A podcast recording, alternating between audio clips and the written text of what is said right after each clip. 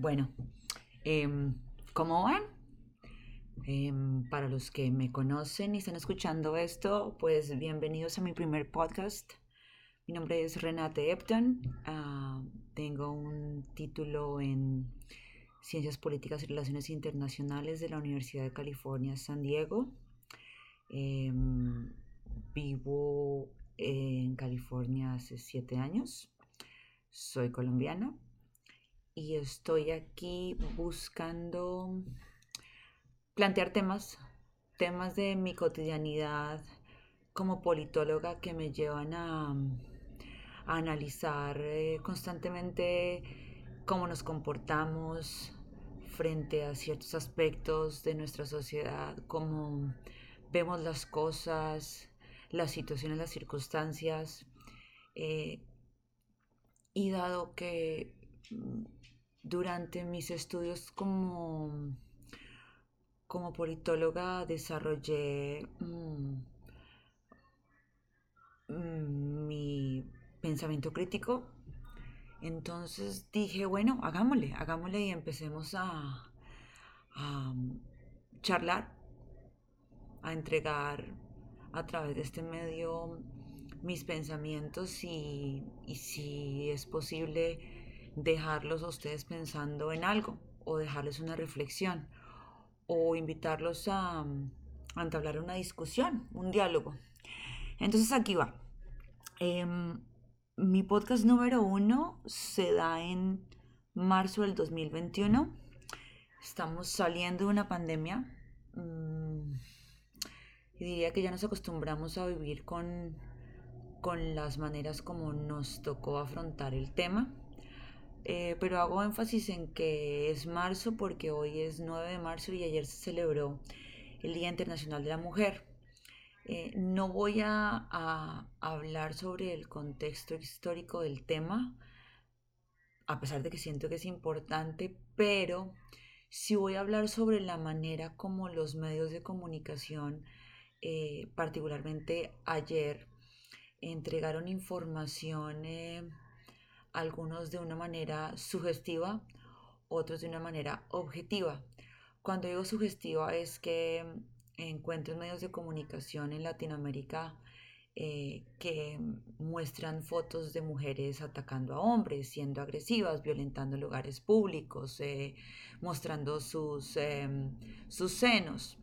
Eh, y las fotos que muestran es, digamos, tratando de de mostrar a una mujer empoderada dentro de una connotación negativa.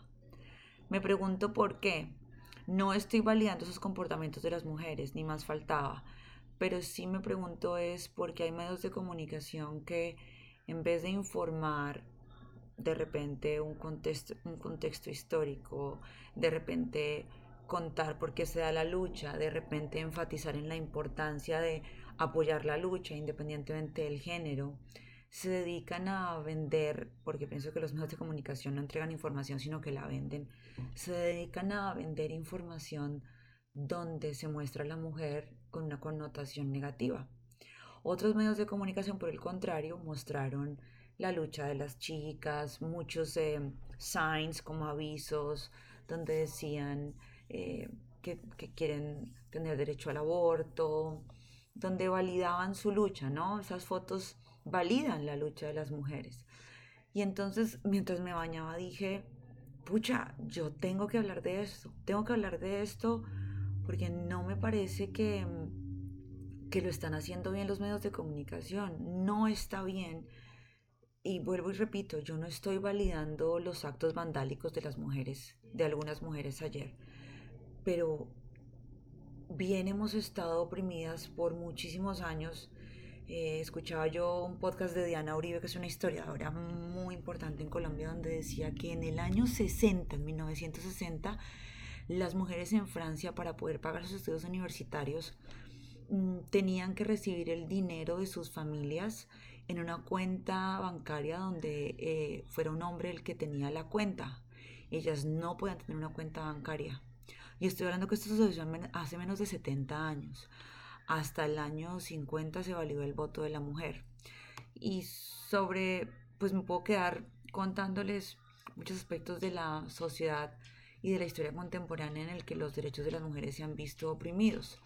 Entonces, retomando el tema de la manera como los medios de comunicación entregan la información hoy, pues pienso que lo, lo último que deben hacer es mostrarnos como unas mujeres agresivas y empoderadas.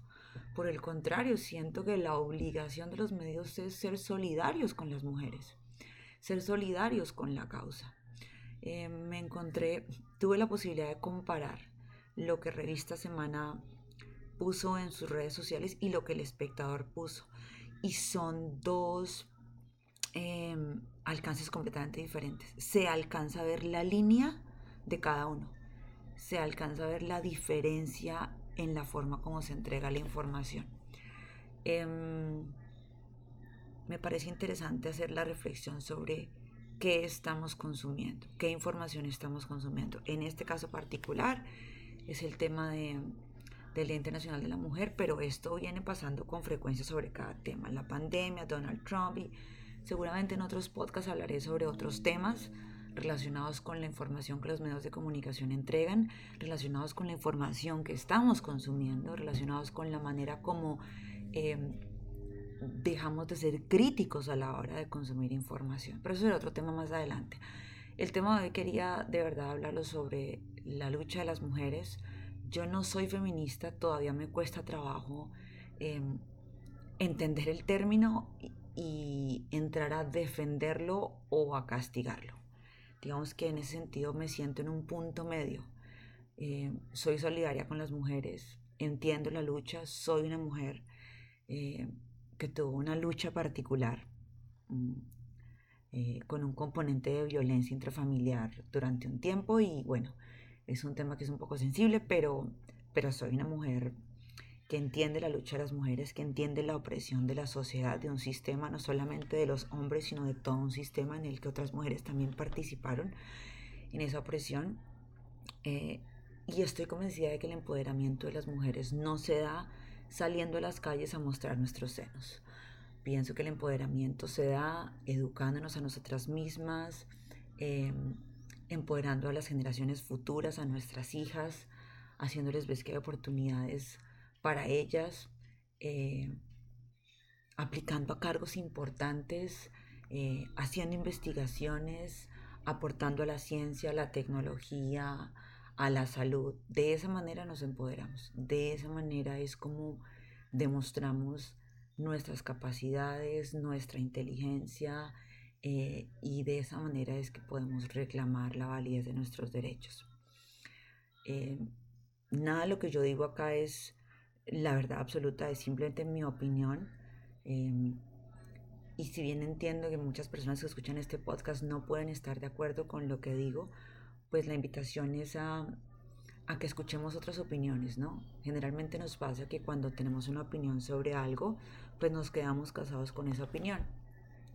Y con el tiempo yo he entendido que debemos evolucionar y que si bien crecimos pensando algo o atados a una idea, pues sobre la marcha tenemos la posibilidad de abrir la mente y de, si no cambiar nuestro pensamiento o nuestros, nuestro criterio, criterio, sí por lo menos abrir la puerta a otras ideas, escucharlas, entenderlas, respetarlas, mm, aceptarlas. De repente no incluirlas en nuestro mindset, en, nuestra, en nuestro cerebro, pero sí respetarlas sobre todo. Y ahí se desprende un tema que es el tema de la tolerancia. Em, no estoy segura si este podcast está siendo como muy miscelánico, como que hablo de una cosa y otra. Em, el tema central es las mujeres, la lucha, el movimiento eh, feminista eh, y todo lo que hay detrás de ese movimiento. Eh, en particular la manera como los medios em, entregan la información respecto al movimiento. Em, creo que no tengo nada más por decir, es mi primer podcast, me estoy lanzando al ruedo sin mucha preparación, pero no sé si la necesite. Eh, yo no soy una figura pública, no he estudiado temas de audio ni video.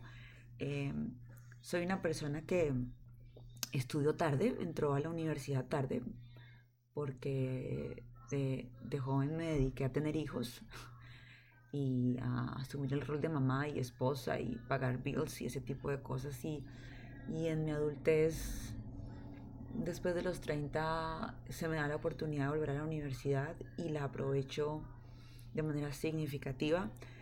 Y esa oportunidad de la universidad me abrió la mente en muchos aspectos. Y aquí estoy, em, planteando temas de la cotidianidad. Em, creo que no pueden comentarme nada en los podcasts. Em, esto realmente no espero nada más que tener una voz, tener una voz y contar historias. Si usted si va manejando, si va, si sale a correr, si está en el parque con los perros, pues se pone sus audífonos y me escucha un ratico y lo dejo en qué pensar, básicamente. No es más por ahora, vamos a ver cómo nos va. No sé cómo va a ser la continuidad de esto, con qué frecuencia lo voy a hacer, pero estoy decidida a hacerlo. Y espero que ustedes me acompañen en esta, en esta aventura. Un abrazo, bye.